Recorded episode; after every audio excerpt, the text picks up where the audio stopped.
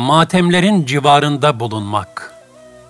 Müslümanların dertleriyle dertlenmek ve diğergamlık. Cenab-ı Hak, aciz olarak yarattığı insanların cemiyet halinde yaşamalarını ve birbirlerine yardım ederek sevap kazanmalarını murad etmiştir. Dünyaya imtihan için gönderdiği kullarının bencillik ve hodgamlıktan kurtularak diğergam bir gönle sahip olmalarını istemiştir. Kardeşinin ihtiyacını gören ve bir sıkıntısını gideren kimsenin ihtiyaçlarını bizzat kendisinin karşılayacağını ve ahiret sıkıntılarından birine gidereceğini vaat etmiştir. Cenab-ı Hak ayet-i kerimede müminlere kol kanat ger. El-Hicr 88 buyurarak Allah Resulü sallallahu aleyhi ve sellemin şahsında bütün Müslümanlara matemlerin civarında bulunmalarını ve din kardeşlerinin dertleriyle dertlenmelerini emretmektedir. Resulullah sallallahu aleyhi ve sellem bu ahlakta olan kimselere şu müjdeyi verir. Allah Teala insanların ihtiyaçlarını temin etmek üzere bazı kimseler yaratmıştır ki, insanlar ihtiyaçları için onlara koşarlar. İşte onlar Allah'ın azabından emin olan kimselerdir. Müslümanların dertleriyle dertlenen ve matemlerin civarında bulunan mümin, Allah ve Resulünün sevdiği bir kuldur.'' O bu güzel ahlakıyla devamlı ecirler kazanır. Peygamber Efendimiz sallallahu aleyhi ve sellem insanlara yardımcı olmanın mükafatını hadis-i şeriflerinde şöyle haber verir. Bir kimse benden bir şey ister, ben de onu bazen kasten geciktiririm ki, sizden biri şefaat ederek ihtiyacının karşılanmasına yardımcı olsun ve ecir kazansın. Evet, muhtacın ihtiyacını karşılamak üzere şefaatçi olun ki ecir kazanasınız. Müslüman Müslümanın kardeşidir. Ona zulmetmez. Onu düşmana teslim etmez. Din kardeşinin ihtiyacını karşılayanın Allah da ihtiyacını karşılar. Müslümandan bir sıkıntıyı giderenin Allah da kıyamet günündeki sıkıntılarından birini giderir.'' Bir Müslümanın ayıbını örtenin Allah da kıyamet gününde ayıplarını örter. Allah'ı arayan kişi matemlerin civarında dolaşmalıdır. Rivayete göre Musa aleyhisselam bir gün, Ya Rab, seni nerede arayayım diye niyazda bulunmuştu. Allah Teala ona, beni kalbi kırıkların yanında ara buyurdu.'' Bu hakikati layıkıyla idrak edip mucibince yaşayan Hazreti Ali radıyallahu anh'ın şu sözü ne kadar ibretlidir. İki nimet vardır ki beni hangisinin daha çok sevindirdiğini bilemiyorum. Birincisi bir kimsenin ihtiyacını karşılayacağımı ümit ederek bana gelmesi ve bütün samimiyetiyle benden yardım istemesidir. İkincisi de Allah Teala'nın o kimsenin arzusunu benim vasıtamla yerine getirmesi yahut kolaylaştırmasıdır. Bir Müslümanın sıkıntısını gidermeyi, dünya dolusu altın ve gümüşe sahip olmaya tercih ederim.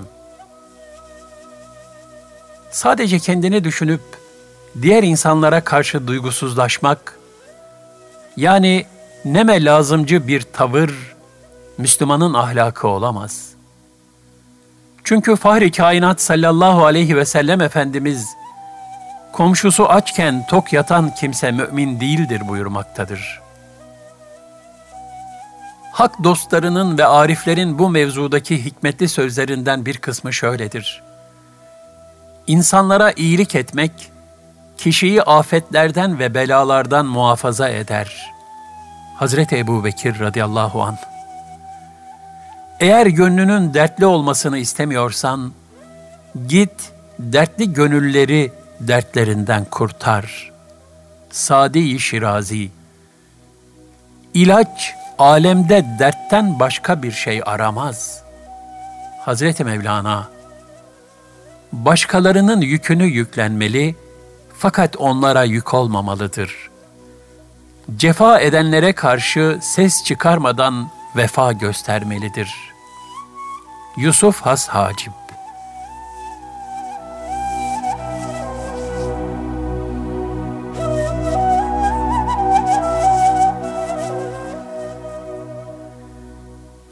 Fazilet tabloları Hazreti Ömer radıyallahu an şöyle der.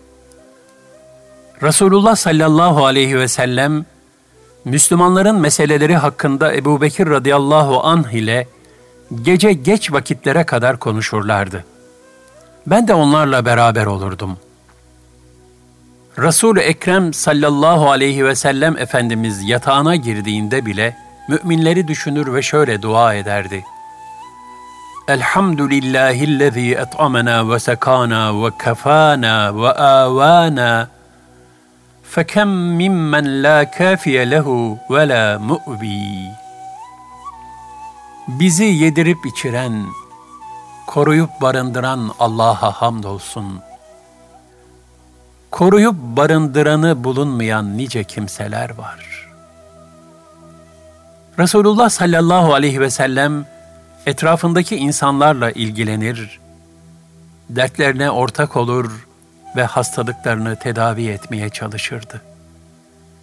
Bir kimsenin herhangi bir yeri ağrıdığında veya yaralandığında, Efendimiz Aleyhisselatü Vesselam şehadet parmağını toprağa değdirip kaldırarak şöyle dua ederdi.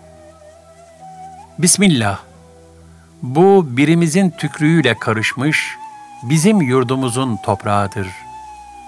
Rabbimizin izniyle hastalarımıza iyi gelir.'' Bu şifanın tahakkuk edebilmesi için şu üç şeyin olması lazımdır. 1. Allah'ın şifa vermeyi murad etmesi. 2. Duayı okuyanın ihlası. 3. Kendisine dua okunan kişinin ihlası. Ümmü Züfer isminde akli dengesi yerinde olmayan bir kadın vardı. Bir gün Peygamber Efendimiz sallallahu aleyhi ve selleme gelerek ya Resulallah, seninle görülecek bir işim var dedi. Efendimiz Aleyhisselatü Vesselam da, pekala, nerede görüşmemizi istiyorsan, görüşüp derdini halledelim buyurdu. Kadınla yolun kenarına çekilip meselesini halledene kadar görüştü. Müslümanlar Habeşistan'a hicret etmiş, orada güzel bir şekilde karşılanmışlardı. Bir müddet sonra Mekkeli müşriklerin Müslüman olduğu yönündeki asılsız bir haber üzerine geri döndüler.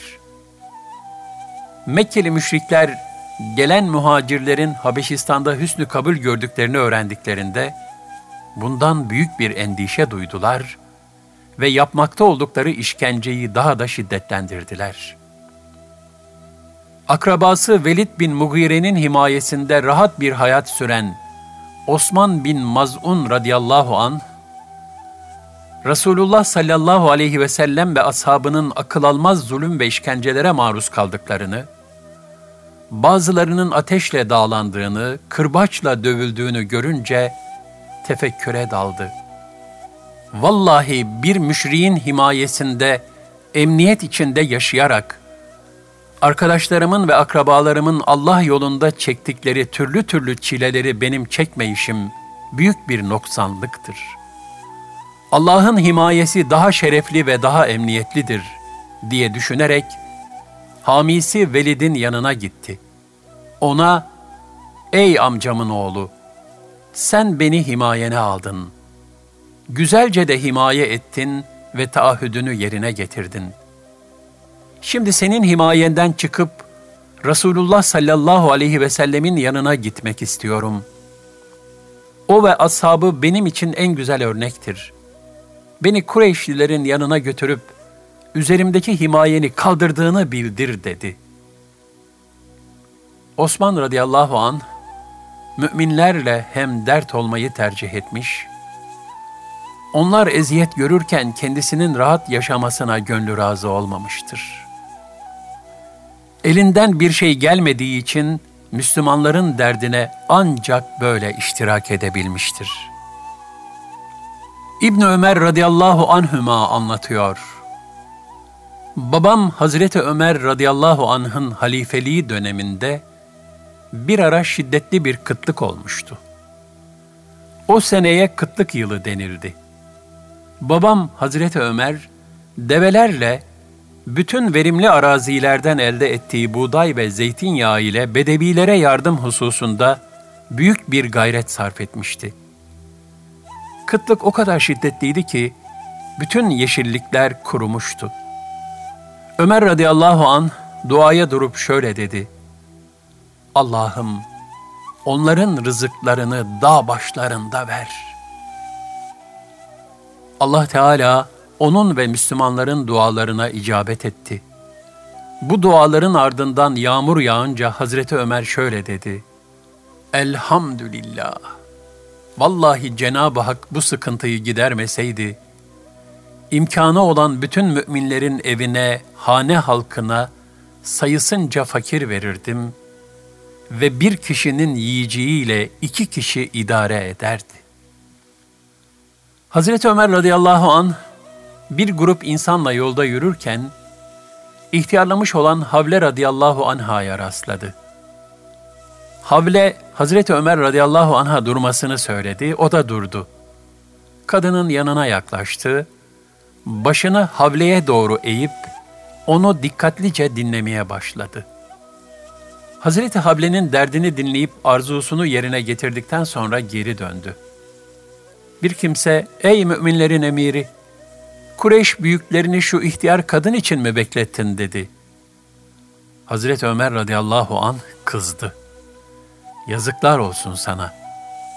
O kadının kim olduğunu biliyor musun? Hayır.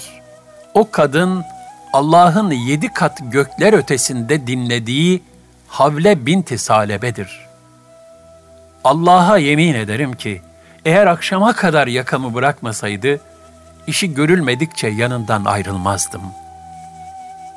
İbn Abbas radıyallahu anhüma bir gün Peygamberimiz sallallahu aleyhi ve sellemin mescidinde itikaftayken bir kimse yanına gelerek selam verdi ve oturdu.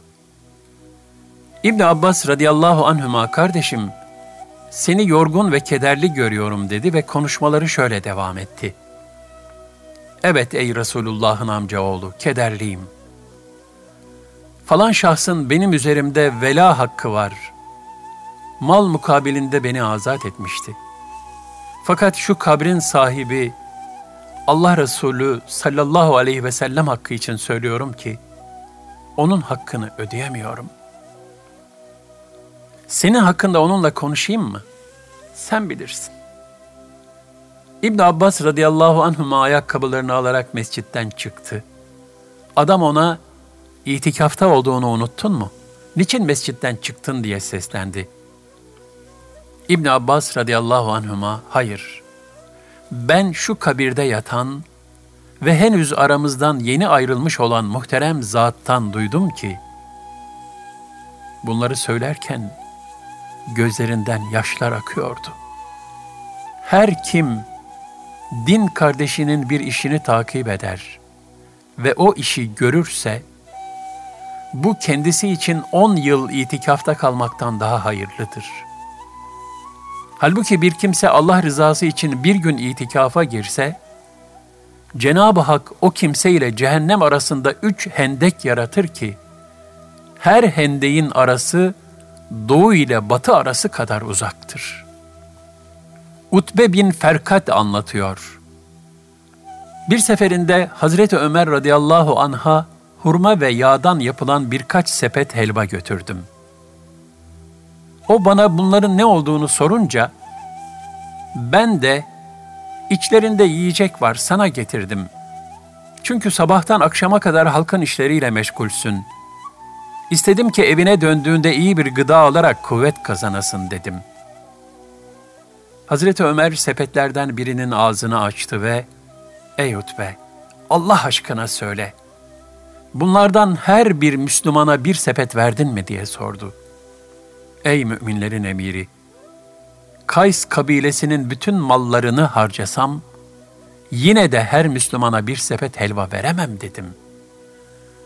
Bunun üzerine Hazreti Ömer radıyallahu an öyleyse bana da lazım değil dedikten sonra kuru ekmek ve sert etlerle yapılmış bir sahan tirit getirtti. Sonradan bana etlerin iyi taraflarını uzaklardan gelen Müslüman misafirlere ikram ettiğini, sert yerlerini ve sinirlerini ise kendine aldığını ve onları yediğini söyledi. Ebu Abdurrahman Cebeli şöyle anlatıyor. Rumlara karşı vuku bulan bir sefer esnasında Ebu Eyyub el-Ensari radıyallahu anh ile bir gemideydik. Başımızda Abdullah bin Kays bulunuyordu. Ebu Eyyub el-Ensari ganimetleri taksime memur olan zatın yanına geldi ve orada bir kadının ağladığını gördü. Bu kadın gaza esnasında esir düşenlerden biriydi.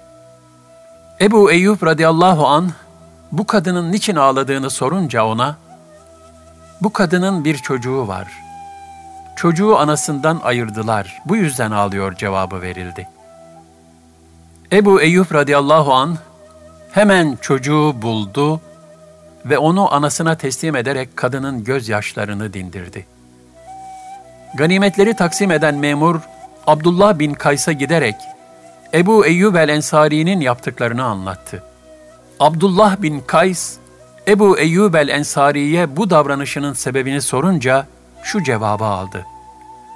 Ben Resulullah sallallahu aleyhi ve sellemin ana ile çocuğunu birbirinden ayıranları Cenab-ı Hak kıyamet gününde bütün sevdiklerinden ayırır buyurduğunu işittim.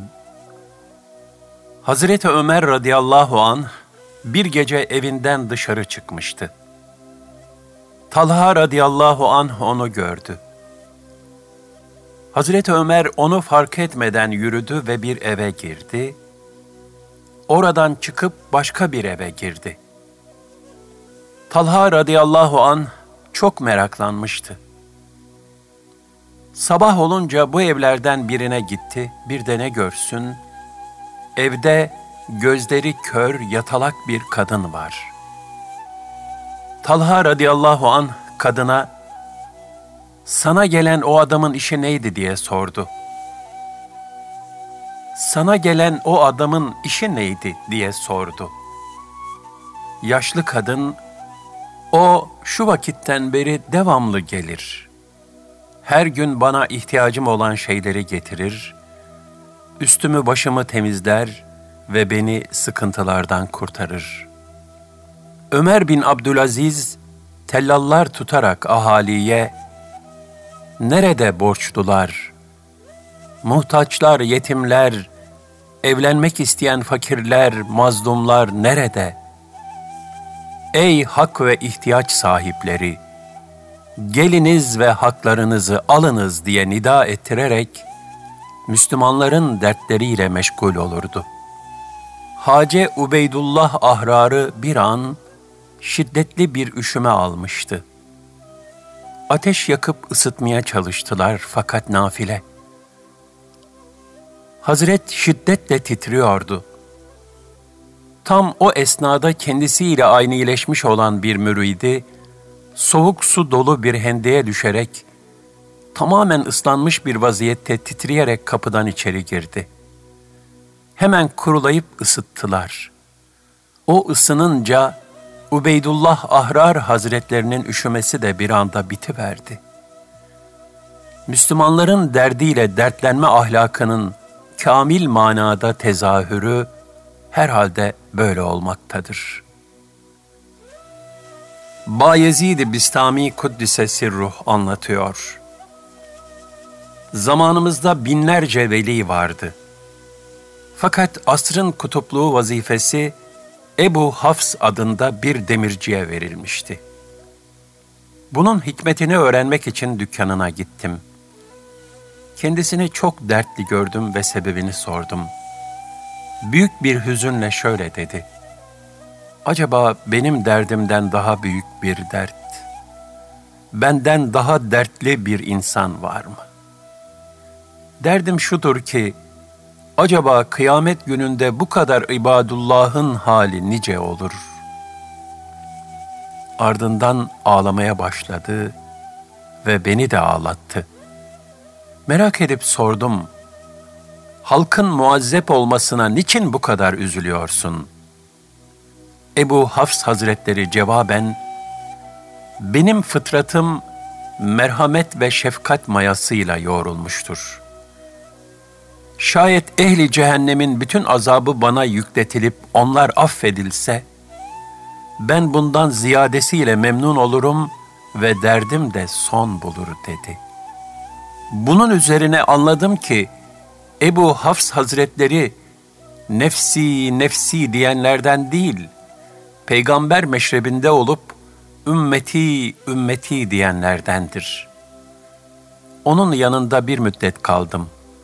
Bu arada kendisine bazı Kur'an surelerini talim ettim. Ancak 40 senedir tahsil ve idrak edemediğim dereceye onun vesilesiyle ulaştım. Yani asıl talimi o bana yaptı. Batınım feyzi Rabbani ile doldu. Yine anladım ki kutbiyet ayrı bir sırdır.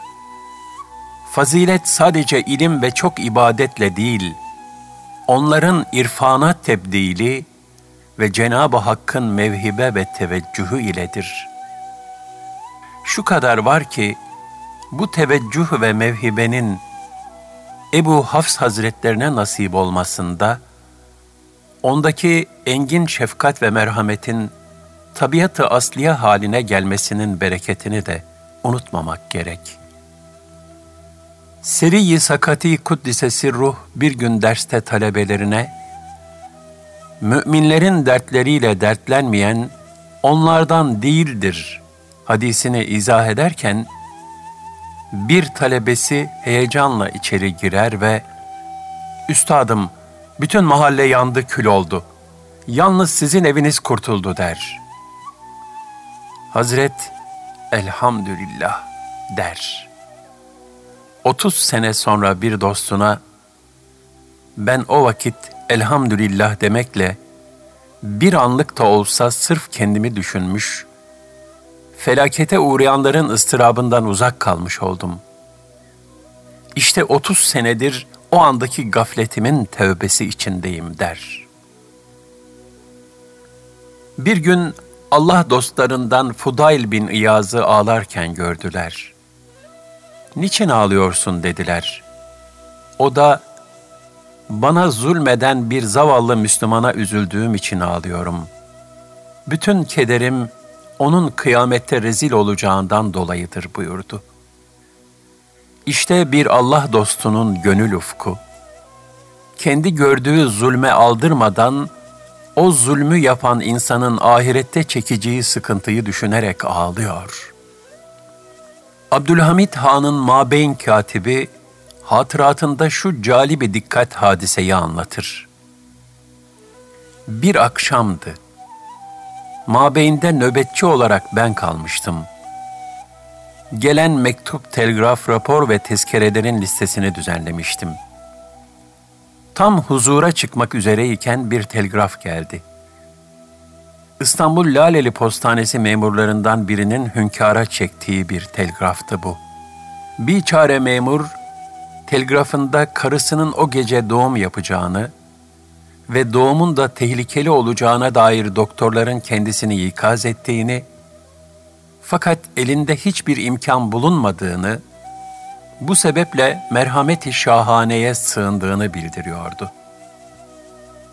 Ben de bunu pek kayda değer görmeyerek zat-ı şahaneye vereceğim listenin içerisine almadım. Ancak huzurda padişah adeti üzere her şeyi ayrı ayrı gözden geçirdikten sonra ilave etti. Başka bir şey var mı? Kayda değer bir şey yok efendim dediysem de sultan ısrarla sualini tekrarladı ve sen kayda değer saymadığını da söyle dedi. Bunun üzerine malum telgraftan bahsettim. Arz edilmeye değmeyeceğini düşünerek listeye almadığımı bildirdim. Hüzünlenerek talimat verdi. Hemen getiriniz. Şaşkın bir vaziyette telgrafı getirdim. Sultan orada yazılanları dikkatle okudu. Ardından düşündüğümün tam aksine derhal saray doktorunu çağırtarak bana döndü. Derhal beraberce Laleli'ye gidiniz ve doğum yapacak olan o kadıncağıza gerekli müdahaleyi yaptırınız diye ferman buyurdu. Sultanın bu emri üzerine saray doktoruyla memurun evine gittik. Vazifemizi yerine getirip hastaneden döndüğümüzde ise vakit sabaha yaklaşmıştı. Saraya girince kapının sesinden bizi fark eden sultan, perdeyi araladı ve eliyle gelin diye işaret etti. Odasının ışıkları yanıyordu. Demek ki sabaha kadar ibadet ve dua ile meşgul olmuştu. Hemen huzuruna girdik, neticeyi sordu. Olduğu gibi anlattım. Sultanım, doğum bir hayli müşkil oldu. Ancak mütehassıs doktorların gayretleriyle hasta kurtuldu elhamdülillah. Bir erkek çocuk dünyaya getirdi. Adını da Abdülhamit koydular. Sabaha kadar gözyaşları içinde zat halinizin ömür ve devletlerine dua ettiler dedim. Bizi ayakta dinleyen milletin merhametli babası Hünkar, bu durum üzerine rahatlayarak derinden bir elhamdülillah dedi. Sonra paravanın arkasına geçerek iki rekat şükür namazı kıldı. Osman Nuri Topbaş Hoca Efendi esere şöyle devam ediyor. Evvelce bir Ortodoks olan hocam Yaman Dede, Hazreti Mevlana'nın mesnevisi bereketiyle hidayet bulmuş, içli, yanık bir peygamber aşığıydı. Adeta onun ve ashabının ahlakıyla ahlaklanmıştı. Şu hadise onun bu halini aksettirmeye kafidir. Bir gün derste öğrencilerinden biri sorar. Hocam, ağır bir günahın altında kalmayı mı, yoksa cüzzam illetine tutulmayı mı tercih edersiniz?'' Yaman dede der ki, Allah'ın kullarının gönül dünyasından bir an için uzaklaşmak ve duyarsız kalmaktansa, diri diri yanıp kül olmayı tercih ederim. İşte İslam'ın insana kazandırdığı diğergamlık, merhamet ve muhabbet ufkunun enginliği.